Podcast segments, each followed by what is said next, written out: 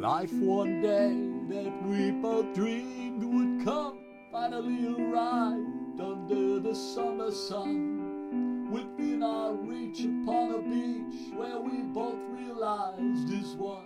She was meant for me, and that our loneliness was done.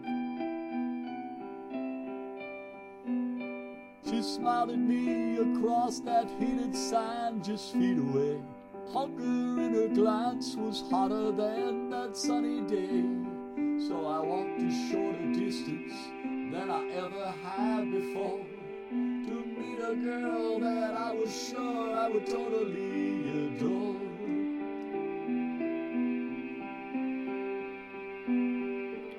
We shared a beer or two as we sat talking for a while.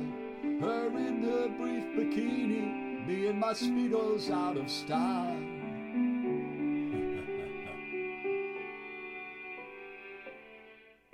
but it was more than physical attraction that had been spurred by our scant fashion. We weren't just seeking satisfaction. It was an instantaneous reaction, often called love at first sight. And this time they got it right, cause we were perfect for each other with no needs to find another. As we both with joy discovered, long before we became lovers, that we shared an interest in so many things that went far beyond the summer fling that so many sadly share.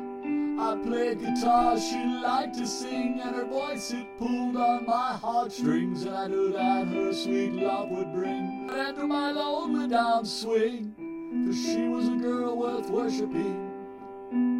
Educated, she was great in long discussions as we walked down love's long path to our future. I loved the way she talked about changing things the world had skewed gentle ways it would include raising children with an attitude that all of mankind should be viewed with only love, not hatred spewed. With only love, not hatred spewed. Taking small steps until hate's undone.